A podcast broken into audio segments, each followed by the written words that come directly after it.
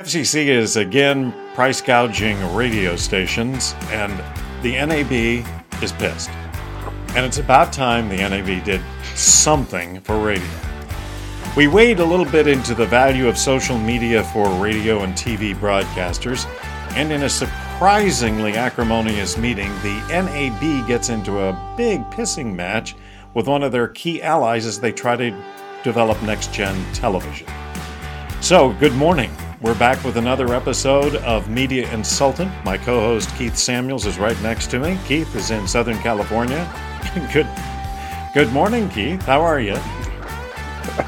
Good to see you, Jackson. Too. Good morning, buddy. So we are here doing Media Insultant. We do this every Tuesday and Friday, and you can pick us up on any of your favorite podcast platforms, or video is available on Vimeo and the Media Insultant Showcase, and we just spout our ideas and comments, and occasionally a couple of good ideas and occasionally a couple of really bad ideas. So we just have a lot of fun with it.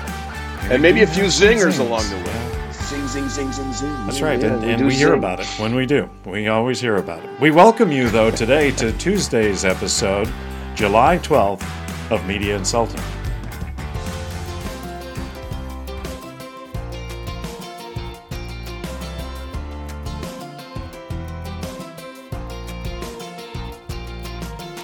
Ouch.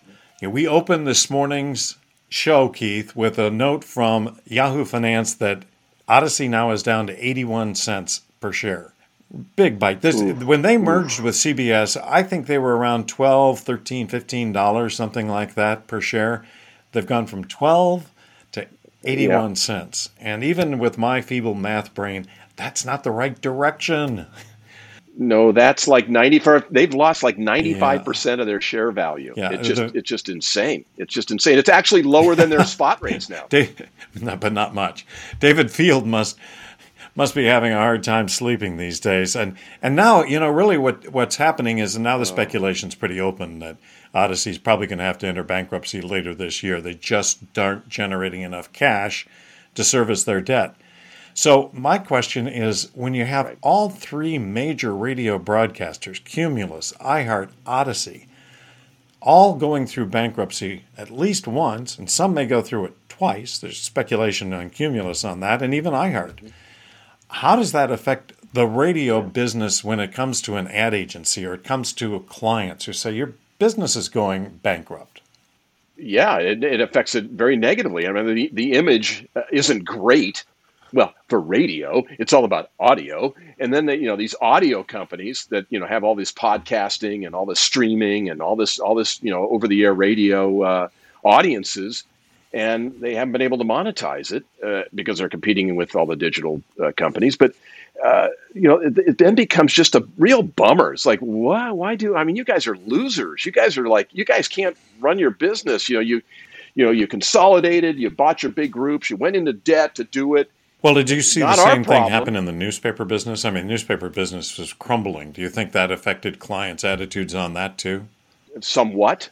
I think the industry itself ate itself, because the people that write and edit and publish newspapers hate the people that own them, right? They hate these big companies, and they hate these hedge funds, and they hate these the investor groups that come in. They hate them. They hate they're evil. They're bad. They're going to ruin our business. They're going to cut and slash. And these guys come in to a newspaper and they go, what a lot of waste. Look, what is this going on? And by the way, you don't have any freaking revenue. You're not selling any ads. So sell ads and we're going to cut, expenses on a business model that's 150 years old. So, but that's a business that people in radio don't hate radio. People in television don't hate television. Those of us in over-the-air media love what we do, and they love the product we create. We love the connection with our audiences. We love the results we get for advertisers. But the people in newspaper, particularly the people who write and editorialize and run newspapers, they hate their ownership. They hate their group, and they all want to be digital anyway, and they don't want to print a paper anymore anyway. They all want to play the digital game. It's a little bit different. Here we're already 4.5 minutes into our show, and we haven't even hit our first topic. So, so what happens on Media Insultant? We kind of get we get carried away on topics, and let's go. Let's go to our first topic, actually, was brought up by a very thoughtful broadcaster, a guy by the name of Craig Hansen down in St. George, Utah. Yeah, he's an extraordinary broadcaster. I'm a little prejudiced. I sold against him in Salt Lake for decades, and not very successfully, I might say. He ran Bonneville's radio stations, and then he and David Simmons formed a company called Simmons Media, and they bought a big group of radio stations all over the western half of the country. He now has bought a cluster down in St. George and is semi-retired and still very active in the business. He's a very first-class guy. Absolutely love him. He was one of the guys who invented culture before culture was cool. You know, he really created good culture in his station. Okay. So Craig brings up a really relevant question. He says, am I wasting my time with my social media? He was pinged by our comment a couple of weeks ago that Facebook had done a study that talked about the top 20 viral postings, and one of them was from a radio station that was seen 92 million times and it was shared 303,000 times. So the question is that doing my radio station any good? That's what Craig is asking. You and I both have had real mixed emotions about how much time stations put into social media and its real value. So the real question, with the recession looming, is it worthwhile for stations to continue to hammer? You know, Town Square has a requirement that all their on-air talent has at least 3 or 4 postings per day. Is it 3? Okay. 3. So, I think it's 3. Which is maybe that's very effective for them. I don't know. They certainly have to, they have to drink the Kool-Aid because they sell this stuff too. All the digital products that Town Square sells. Right. So the question, though, really is, where do you think this is going? Is social media just a way of reaching our P1 listeners, or is there a way to expand audience using social media effectively? Well, I'm a Luddite because I don't think most of the people that are listening to radio or even watching TV, for that matter, are also, doing it based on what somebody posted on Facebook. Oh, did I miss that on the feed? Because I checked into Facebook, 2 hours ago, and I'll check in probably later this afternoon. And if it hit my feed between now and then, I'm not going to see it. I'm just going to see what's most current or most recent, probably. And I think that's how most people consume it. It's like kind of when I have a moment, I'm going to check and see how my friends are doing on their trip in Italy, And if I see a radio station, which I think I follow 1 or 2 shows on radio stations, because you have to follow the personalities. You don't just follow the station. You follow your favorite personality. And now, if you're 14 years old, then maybe you're following Ryan Seacrest. But by the same token, what's he going to tell you that you don't already know or you care about? So I hearken back to our conversation with Ed Steeman a week ago. And Ed was talking about how so much of what they do on social is a complete waste of time. It's content that nobody cares about. It's worthless, except... And he goes on and gives the example of a high-end exotic car show that he's putting on in Las Vegas. And that has lots of video and photographs and, in a way that kind of tease the audience, that's really made for kind of blowing up on social, if you will, because there's something new to see and something fun to talk about. Otherwise, I took it from Ed, just shut the heck up.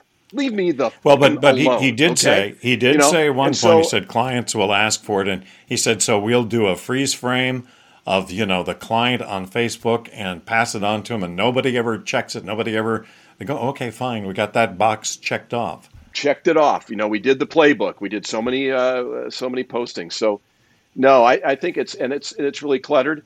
So how do you cut through? And you don't. And even guys like Bob Hoffman and others, Mark Ritson.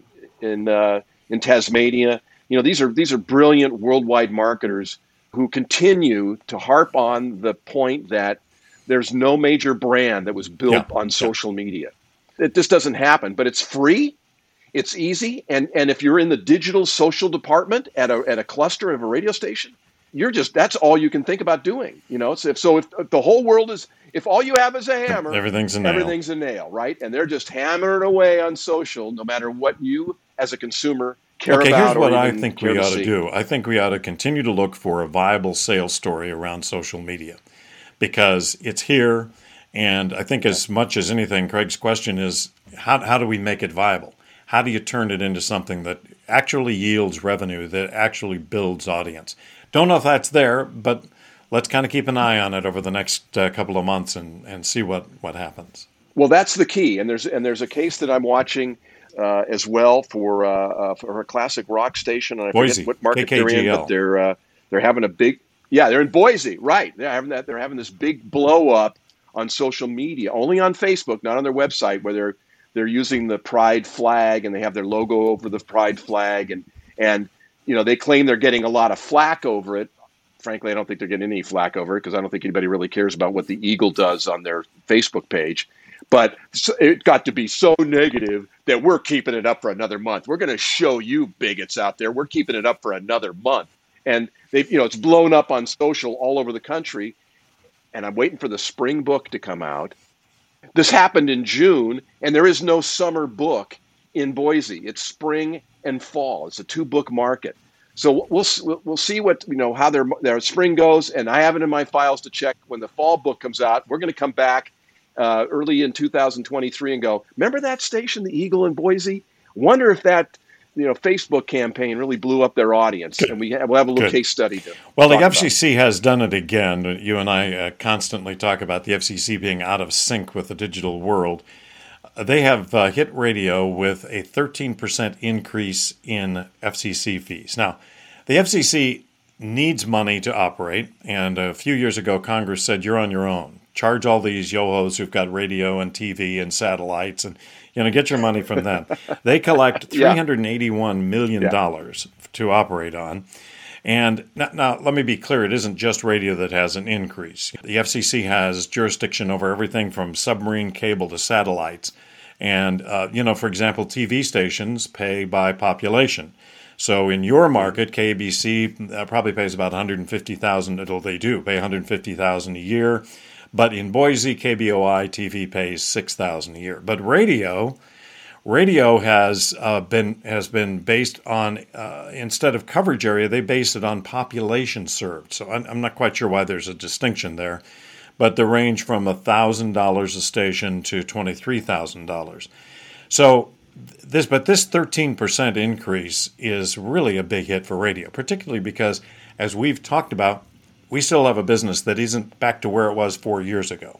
Exactly. Or let alone three years ago, yeah. And the NAB is really coming out squawking about this. And, you know, I think my only real takeaway on it is we got to count on the NAB to somehow punch above their weight and see if they can make the FCC change their direction on this. Unfortunately, the NAB has very little leverage on the FCC. They have a lot of leverage on individual congressmen and senators because they represent a constituency in each of those communities. The FCC basically is probably going to look at this complaint and go, yeah, life's a bitch. Tough totems, right? Tough totems. And it is interesting, too, because, you know, where did the FCC come out and justify the size of their department, you know, what their expenses every year? Did they come out and say, you know, we're the same size as we were in 1996? We haven't grown, or, you know, there's been some growth in expenses, but it's been really reasonable. Or they just come to you and say, okay, you're paying 15% more. That's the deal. And it's like, well, who the hell are you and what have you done for me lately? Other than make my life absolutely miserable with all your stupid rules and all your stupid paperwork requirements. And by the way, all my digital pals, all those guys at Google and Facebook and Amazon don't have to deal with the FCC at all. They're free to do whatever they want, say whatever they want, and so are all the cable companies, all the cable nets. They don't answer the FCC. The only people that the FCC regulates, well, I'm sorry, you did talk about satellite transmissions, and you did talk about sub-ocean cable, and radio and TV, and it's radio and TV that they go after all the time with their rules and their regulations. Well, they do have some supervision over cable. They don't have any over content and that kind of thing. So. They do have a little bit over cable, but but your point is right. I think what I want a business that is great. I don't have to be accountable for anybody on what I spend. I can just charge my customers whatever I want to, whenever I want to, and do it year after year. That's the business we should be in. But no. Yeah, you want your license. That's right. Pay the fee. Right. All right. Well, this next squabble is kind of interesting. The NAB and has been in particular active in getting next-gen television going. This is the technology you and I have talked about. It's technically called ATSC 3.0, and it's digital, and it has Yep. All kinds of supposed value with digital pathways that will be exciting, and you'll be able to drive at 75 miles an hour in your car and watch TV. Other than that, I haven't found much of anything that's very useful about it. But the Consumer Technology Association is a group of guys who get together and they work with manufacturers on agreed-upon standards so that, every HDMI plug isn't different, so that everybody has the standard receiving network and the standard receiving process. So NAB is trying to get CTA to make sure that manufacturers make compatible with next-gen TV television sets, obviously, because it has no value if people can't watch their television on a next-gen television. So they evidently had a very innocuous kind of a convention or an event here a couple of weeks ago. It was what did they call it? The Advanced Television System Committee Next Gen Broadcast Conference. And if that doesn't put you to sleep, yeah. How did we miss that? Very, very geeky. Wow. But the CTA CEO is a guy by the name of Gary Shapiro, and president of the NAB is a guy by the name of Curren Legate. They got really into each other. I mean, essentially, somebody asked them, how are you guys working together? And if you're working together, what's that going to look like? And essentially, Shapiro just came out with guns blazing. He said he thinks the NAB supports all kinds of things that are contrary to what CTA wants. He says the NAB wants to stifle technology. They are trying to pass a law that prevents companies with more than $100 million in revenue from acquiring another company, which is an obvious Google, Facebook kind of a play. They want to put a tax on all devices. NAB wants to put a tax on all devices. And I don't know what that is about. That's another thing. And they also disagree with them over the music rights, the performance for music. And so it got pretty heated, which, as I said, is really unusual. And Shapiro, made the comment. He said, it's really hard to have a partnership when the other guy's showing up with a knife in your back. What do you read on this? And I don't know anything really about CTA other than it's another one of those trade groups. You go, I didn't even know they had existed. But is this serious, or is this just a tempest in a teapot? Yes, I'm going tempest in a teapot for all of us. For these two guys, it's a big deal, I guess, and I'm certainly glad that my HDMI cable fits on every one of my devices because the CTA has made sure that happens. And by the way, I've got my dongles on my Apple because Steve Jobs decided not to have inputs anymore for disk drives or for other stuff. So I guess Steve Jobs is his own Consumer Technology Association. Focus, Keith, focus. But up in the big sky above. You begin to see the tension between, an over the air trade association, which is what the NAB is. It's really protecting over the air radio and over the air television primarily. And over the air is being destroyed by digital audio, digital video streaming, and the big, Facebook, Google, what do they call it? Google, whatever. Big tech four, whatever they are. Yeah, Microsoft and. Yeah. And so, where 50% of all the ad dollars are going. And so the NAB is just trying to hold down the fort, could protect the fort for us, pull up the, the drawbridge and pour hot oil into the moat, to keep anybody from attacking us. And the CTA guy's kind of neutral. He goes, look, I'm just selling this stuff. I'm just selling it to consumers who want to buy this stuff. They want smart TVs. They want, all this equipment that they can use to do all their streaming and all that stuff. So whatever. So I could see why Shapiro would see the NAB as a boat anchor to making his job more difficult. Well, so, as you said, it probably is of no consequence long term, but we've watched Next Gen TV for some time because we think it is truly a solution looking for a problem, and maybe they'll find it one day. We'll keep searching. All right, we have done it again. We have run out of time. Another episode of Media Insultant has come to a close. to a crashing halt. Skidding into that TV tower. We do new shows each Tuesday and Friday. We'd love any comments. Jackson at InTownMedia.com. We'll be back on Friday when we'll be asking a question about how can local radio and TV accept ads for the evil weed? The big cannabis monster that's legal in some states. We'll be talking about that. So, in the meantime, Keith. Oh, okay, dude. I knew you'd have to get that. Right. I just knew you'd have to get that. Okay, let me get my bong out. All right, that's good. See you on Friday, Keith. Thanks much.